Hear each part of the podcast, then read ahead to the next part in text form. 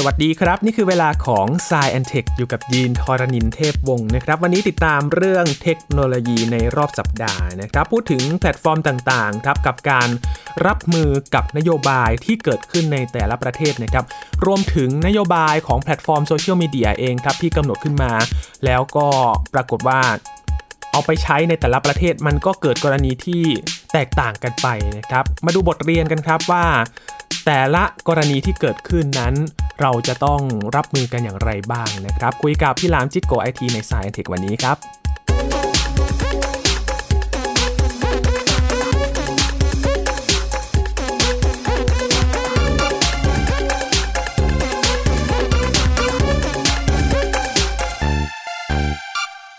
พูดถึงแพลตฟอร์มโซเชียลมีเดียนะครับก็เป็นอีกพื้นที่หนึ่งครับในการที่กระจายข้อมูลข่าวสาร ให้กับผู้ใช้ได้รู้กันได้เท่าทันกันนะครับแต่เมื่อมีการใช้งานกันมากขึ้นนะครับปัญหาหนึ่งก็คือ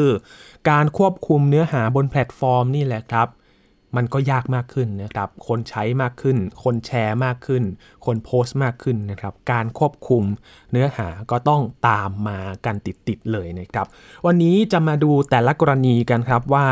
แพลตฟอร์มนั้นเขารับมือกันอย่างไร โดยเฉพาะแต่ละประเทศนะครับเขาก็มีนโยบายที่แตกต่างกันไป มันจะส่งผลต่อผู้ใช้อย่างไงกันบ้างนะครับ วันนี้คุยกับพี่หลามที่รักบุญปรีชา หรือว่าพี่หลามจิ๊กโก๋ไอทีนั่นเองนะครับ สวัสดีครับพี่หลามครับ สวัสดีครับคุณยีน สวัสดีครับคุณผู้ฟังครับ เอาภาพรวมกันก่อนเลยนะครับ พี่หลามครับ หลังจากที่เราอยู่ในยุคของโซเชียลมีเดียนะครับ ทุกอย่างมีข่าวสารแพร่สะพัดเต็มไปหมดเลยนะครับ ทางเลือกเราก็มีมากขึ้นเลยนะครับ ในการที่จะตามข่าวสารแพลตฟอร์มต่างๆนะครับ ครับ ตอนนี้เนี่ยถ้าพูดถึงความง่ายในการเข้าถึงนี่พี่หลามมองว่ามันมีความเสี่ยงมากน้อยแค่ไหนครับ ถ้าเราดูว่าเนื้อหาเนี่ยมัน เป็นเรื่องจริงหรือเปล่า หรือว่าเราจะเชื่อกันได้หรือเปล่า เราควบคุมกันได้ไหมครับ ในความรู้สึกที่เหมือนจะควบคุมได้ แต่จริง ๆ แล้วมันควบคุมไม่ได้ อืม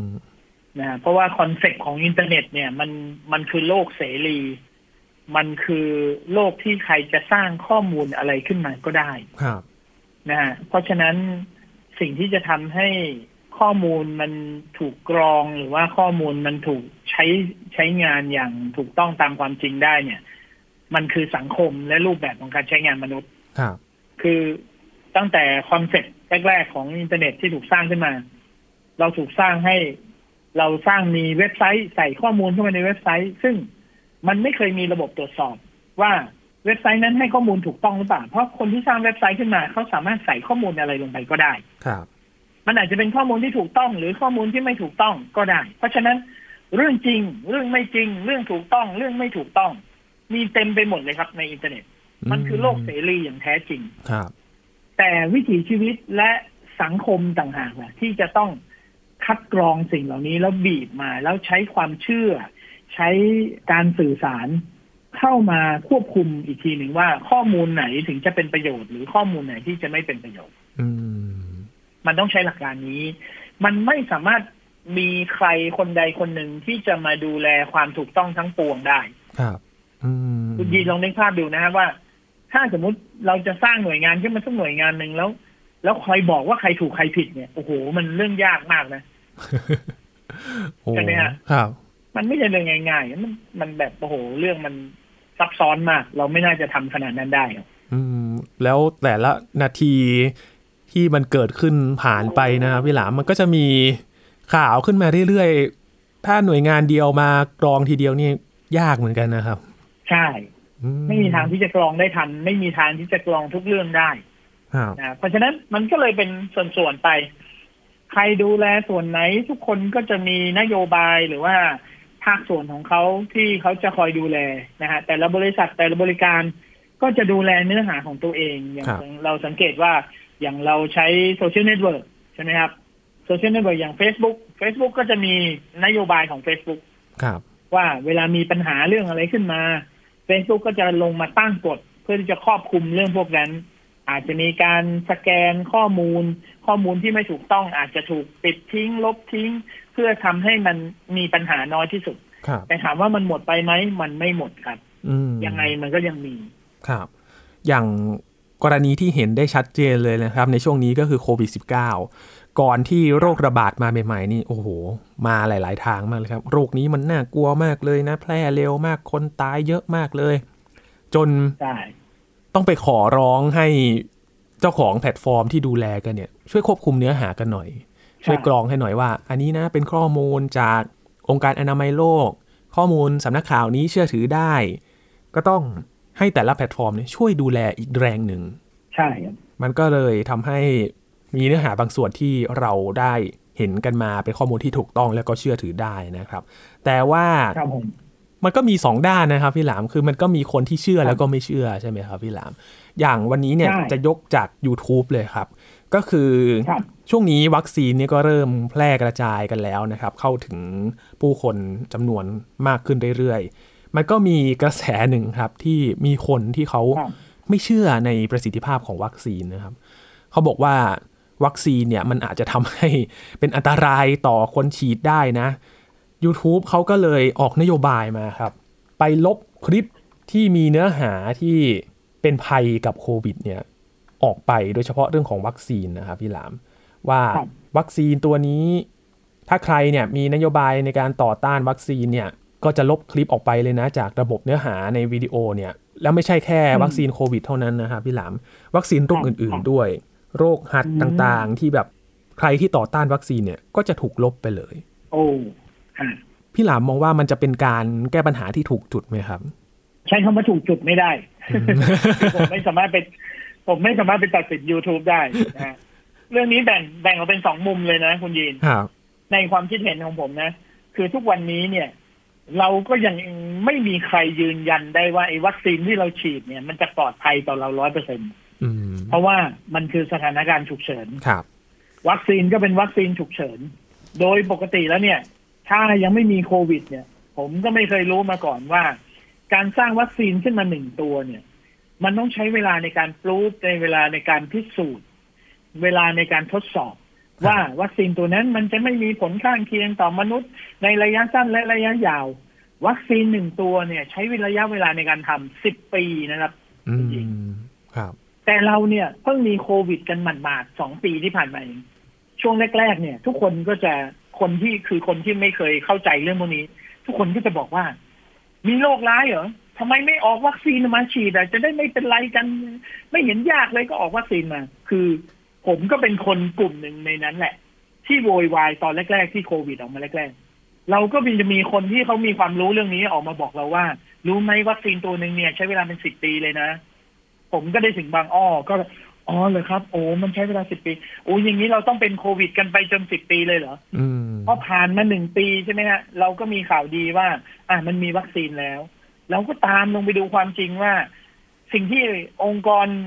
WHO เนี่ยบอกก็คือเป็นวัคซีนฉุกเฉินครับ เป็นวัคซีนที่ถูกสร้างขึ้นมา ทดสอบแล้วว่าได้ผลแต่ยังไม่เคยทดสอบว่ามันมีผลข้างเคียงในระยะสั้นระยะยาวหรือไม่ อืม ได้รับการอนุมัติเพื่อมาแก้สถานการณ์ฉุกเฉินนี้ก่อน เพราะฉะนั้นถามว่าคนที่ไม่ไว้ใจวัคซีนตัวนี้นะครับ ผมว่าเขาก็ไม่ใช่ฝ่ายผิดหรือฝ่ายถูกณเวลานี้นะครับ เพราะว่าอะไรคุณยิน มันอาจจะผ่านจากจุดนี้ไปอีกสี่ห้าปี แล้วก็มีงานวิจัยตัวหนึ่ง ที่เพิ่งทำเสร็จแล้วก็บอกว่า วัคซีนที่ฉีดเข้าไปอะ มันอันตรายต่อเรานะ อืม ถึงตอนนั้นก็ขนลุกกันทั้งโลกแล้วครับ เพราะว่าฉีดกันทั้งโลกเลยอะ ถูกไหมฮะคุณยินครับ เพราะฉะนั้นเรื่องเนี้ย เราไม่สามารถตัดสินในวันนี้ได้ว่ามันถูกหรือมันผิดอืมแต่สิ่งที่ YouTube ทำคือ สถานการณ์มันเป็นสถานการณ์ฉุกเฉินครับ การฉีดวัคซีนมันเป็นการแก้ปัญหา ในระยะสั้นนี้ ซึ่งเป็นสิ่งที่ทุกคนต้องทำครับ บริษัทอย่าง YouTube หรือบริษัทอย่าง Google หรือ Facebook ทุกคนต้องเปลี่ยนนโยบายตัวเอง แล้วคนที่ถามว่าคนที่ต่อต้านวัคซีน หรือคนที่ไม่ไว้ใจวัคซีน ถามว่าเขาผิดไหมไม่ผิดนะ แต่สิ่งที่เขาทำเนี่ย มันไม่เอื้ออำนวยต่อสถานการณ์นี้ อืมถามว่าเขามีสิทธิ์ทำไหมเขามีสิทธิ์ทำแต่ YouTube ก็ต้องมองภาพรวมใหญ่ ๆ เป็นบริษัทระดับโลกก็ต้องมองภาพรวมใหญ่ๆว่า ณเวลานี้ทั่วโลกต้องการวัคซีนครับต้องการให้ทุกอย่างขับเคลื่อนไปได้ เพราะฉะนั้นเขาจึงต้องออกนโยบายมา เราจะเห็นเรื่องนี้กันอีกสี่ห้าปีข้างหน้า สมมติมันมีผลออกมาว่าวัคซีนมีผลข้างเคียง ถึงตอนนั้นน่ะ คนที่มีปัญหากับ YouTube ตอนเนี้ย อาจจะมาฟ้องย้อนหลัง YouTube แล้วเราอาจจะเห็น Google ต้องชดใช้เงินเป็นหนึ่งพันล้านให้กับคนพวกนี้ก็ได้อืมอันนี้คือเรื่องที่ยังไม่เกิดขึ้นนะครับแต่อาจจะเกิดขึ้นก็ได้ในอนาคตครับคุณมีนอืมคือถ้ามองภาพรวมมองกว้างๆในการที่ ทุกคนนะมีสิทธิ์ที่จะแสดงความคิดเห็นกันได้นะครับพี่หลาม ใช่ คือณเวลานี้เนี่ย มันไม่สามารถพิสูจน์ไปฝั่งใดฝั่งหนึ่งได้เลยว่า วัคซีนดีปลอดภัยหรือวัคซีนไม่ดีไม่ปลอดภัยไม่สามารถฟันธงได้เลยครับ เพราะฉะนั้นสิ่งที่เกิดขึ้นความขัดแย้งตอนนี้ก็ขัดแย้งกันไปก่อน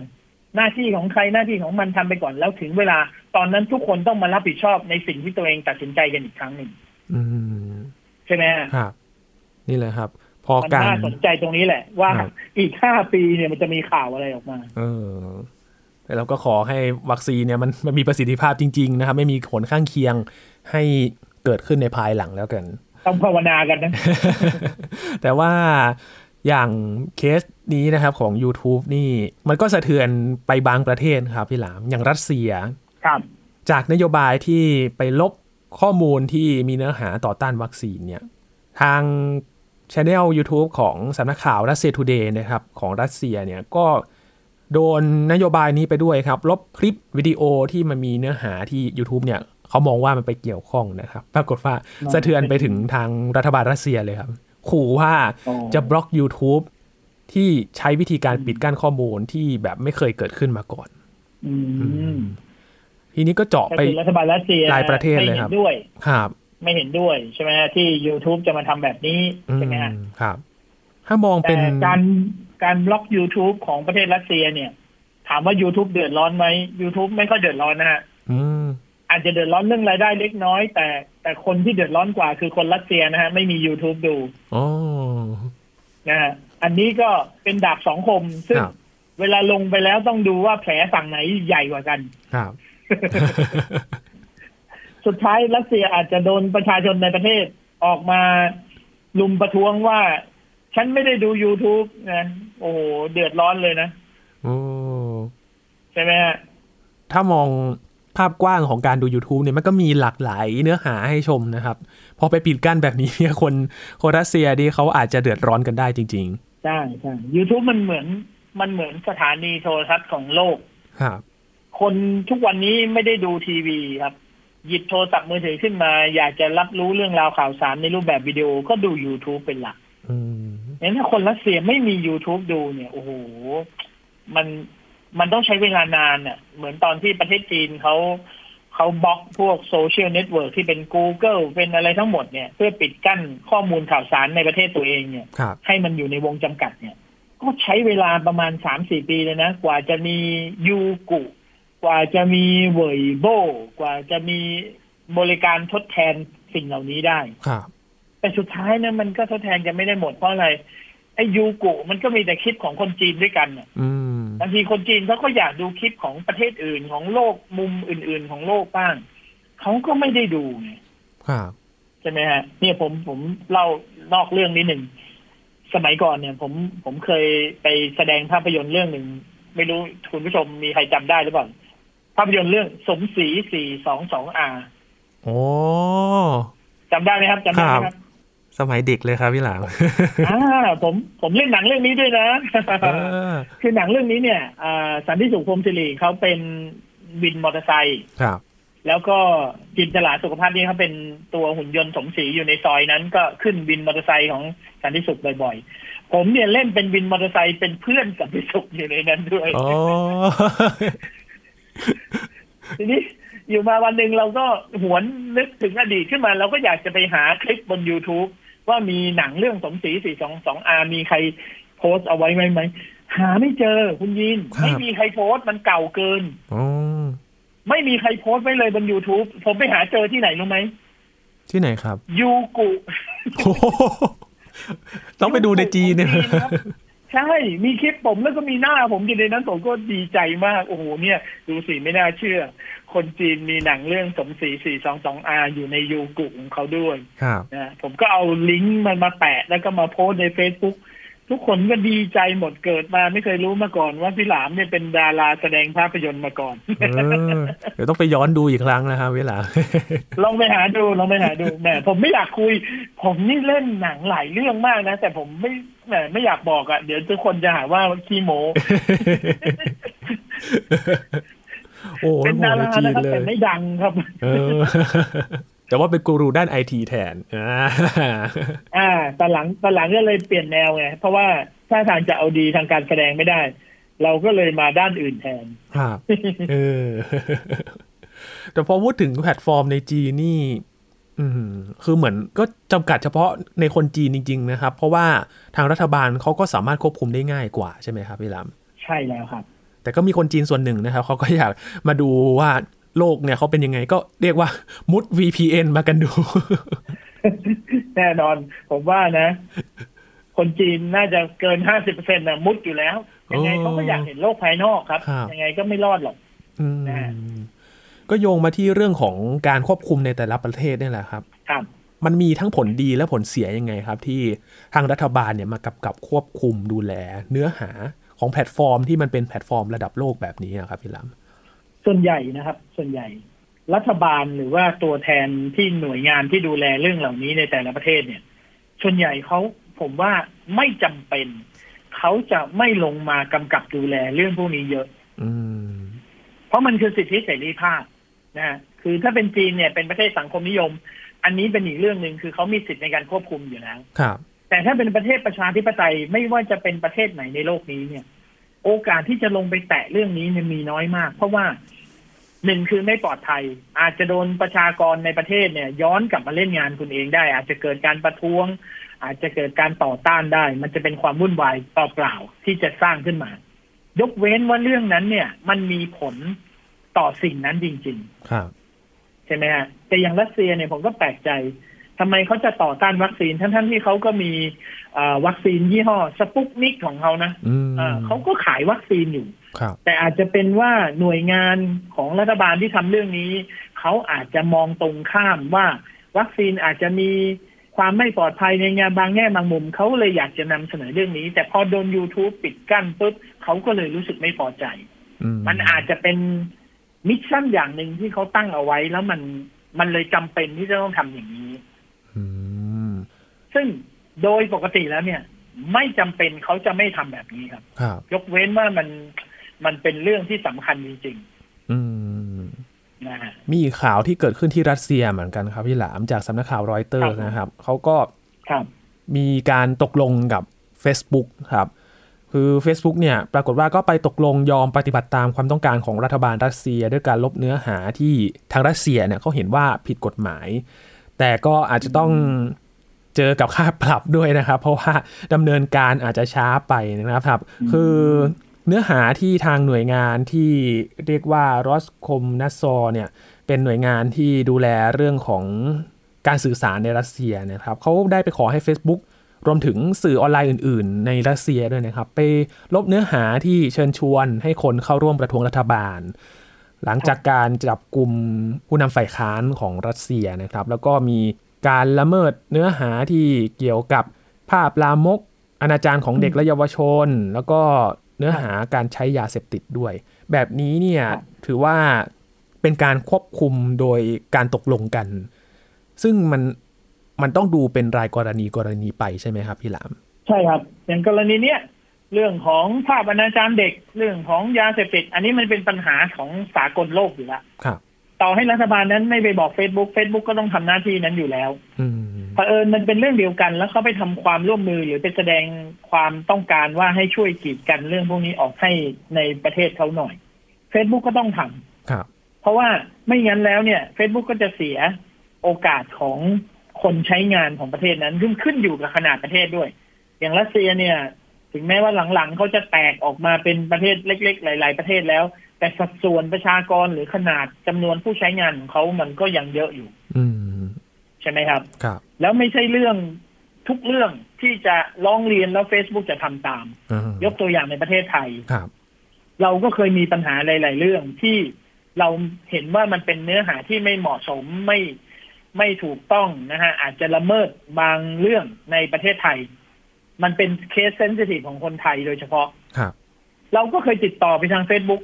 แต่อันเนี้ยพอมันเป็นเรื่องส่วนตัวมากๆปุ๊บเนี่ย Facebook เขาจะปฏิบัติตามได้ช้า อืมสังเกตได้ว่าเราคนไทยก็เคยบ่น Facebook มาเนี่ย ที่อย่างนี้อย่างนี้ยทำไมปล่อยให้มีถ้าไม่ยอมจัดการร้องเรียนไปเท่าไหร่ก็ไม่ยอมจัดการ คือเรื่องนั้นมันไม่ใช่เรื่องที่เป็นสากลโลก ถ้ามันเป็นเรื่องของถาโปอนาจารย์เด็กถ้ามันเป็นเรื่องของยาเสพติด อันเนี้ยทุกคนเข้าใจเรื่องพวกนี้ Facebook สามารถดำเนินการได้ทันที แต่ถ้ามันเป็นเรื่องที่มันเฉพาะกิจมากๆ Facebook จะทำอะไรก็ต้องรอบคอบอืมเพราะถ้าทำแล้วอาจจะมีผลกระทบอีกฝั่งหนึ่งทันทีครับใช่ไหมฮะ ยิ่งโดยเฉพาะเรื่องปัญหาทางการเมือง Facebook จะไม่ยุ่งเกี่ยวเลยอืมใช่ไหมฮะอย่างมีอยู่ช่วงหนึ่งสหรัฐอเมริกามีปัญหาว่า ผู้ลงสมัครเลือกตั้งไปโฆษณาลงโฆษณาใน Facebook แล้วก็เชิญชวนให้ข้อมูลผิดๆอะไรเงี้ย Facebook ก็เลยต้องรีบออกกฎเลยว่า อันนี้มันมีผลต่อการตัดสินเรื่องของการเมืองในบ้านเมืองเขาครับเขาก็ต้องรีบออกกฎเลยว่า จากนี้ไปโฆษณาใน Facebook จะไม่มีเรื่องของการเมืองอืมจะไม่มีนักการเมืองมาโฆษณาได้ คือจะไม่รับโฆษณาครับสูญเสียเงินเป็นแบบหลายหมื่นล้านดอลลาร์เลยนะ เพราะว่า โอ้โห ทางฝั่งการเมืองเวลาเลือกตั้งทีหนึ่งนี่เขาก็ทุ่มทุนนะฮะใช้งบโฆษณากันไม่อั้นเลยอืม แต่ Facebook ต้องยอมเพราะไม่งั้นจะรักษาเสถียรภาพของตัวเองไว้ไม่ได้ครับ ใช่ไหมฮะอืมอันเนี้ยมันก็ต้องว่ากันเป็นเรื่องๆไปนะครับ เรื่องที่มันมีผลกระทบจริง ๆ ในแต่ละประเทศนะครับ อย่างย้อนไปเมื่อปลายปีที่แล้วเองนะครับ เลือกตั้งสหรัฐเนี่ยที่เวลาโพสต์เรื่องของผลคะแนนเลือกตั้ง หรือว่าเกี่ยวกับการหาเสียงเนี่ยอย่างโดนัลด์ทรัมป์เนี่ยจะโดนบ่อยมากเลยนะครับก็คือ Facebook ก็จะแจ้งเตือนว่า คะแนนยังประกาศไม่เสร็จสิ้นกรุณาติดตามข้อมูลได้จากแหล่งข่าวนี้นี้มาอืมเพื่อที่จะเตือนว่า อันนี้นะข้อมูลที่ถูกต้องมันอยู่จากตรงนี้นะใช่มันก็ต้องควบคุมเป็นส่วนๆไปใช่ไหมครับ ใช่ครับ แล้วอย่างถ้าไม่ใช่แพลตฟอร์มโซเชียลมีเดียล่ะครับพี่หลาม เป็นเว็บไซต์แบบนี้เนี่ย แต่ละประเทศจะมีการจัดการแบบไหนกันนะครับพี่หลามที่เขาจะพยายามจะควบคุมเนื้อหาที่มันแต่ละประเทศมองว่าอาจจะไม่เหมาะสม ก็ง่ายสุดใช้วิธีแบนเหมือนที่กระทรวง ICT ในบ้านเราใช้วิธีอยู่อยู่เป็นประจำครับเว็บไซต์ที่ไม่เหมาะสมมีเนื้อหาที่เราไม่ต้องการให้ประชาชนคนไทยเข้าถึงอืมเราก็จะใช้วิธีแบนแบนที่เกตเวย์เลย คือจะไม่ให้ DNS ของเว็บนี้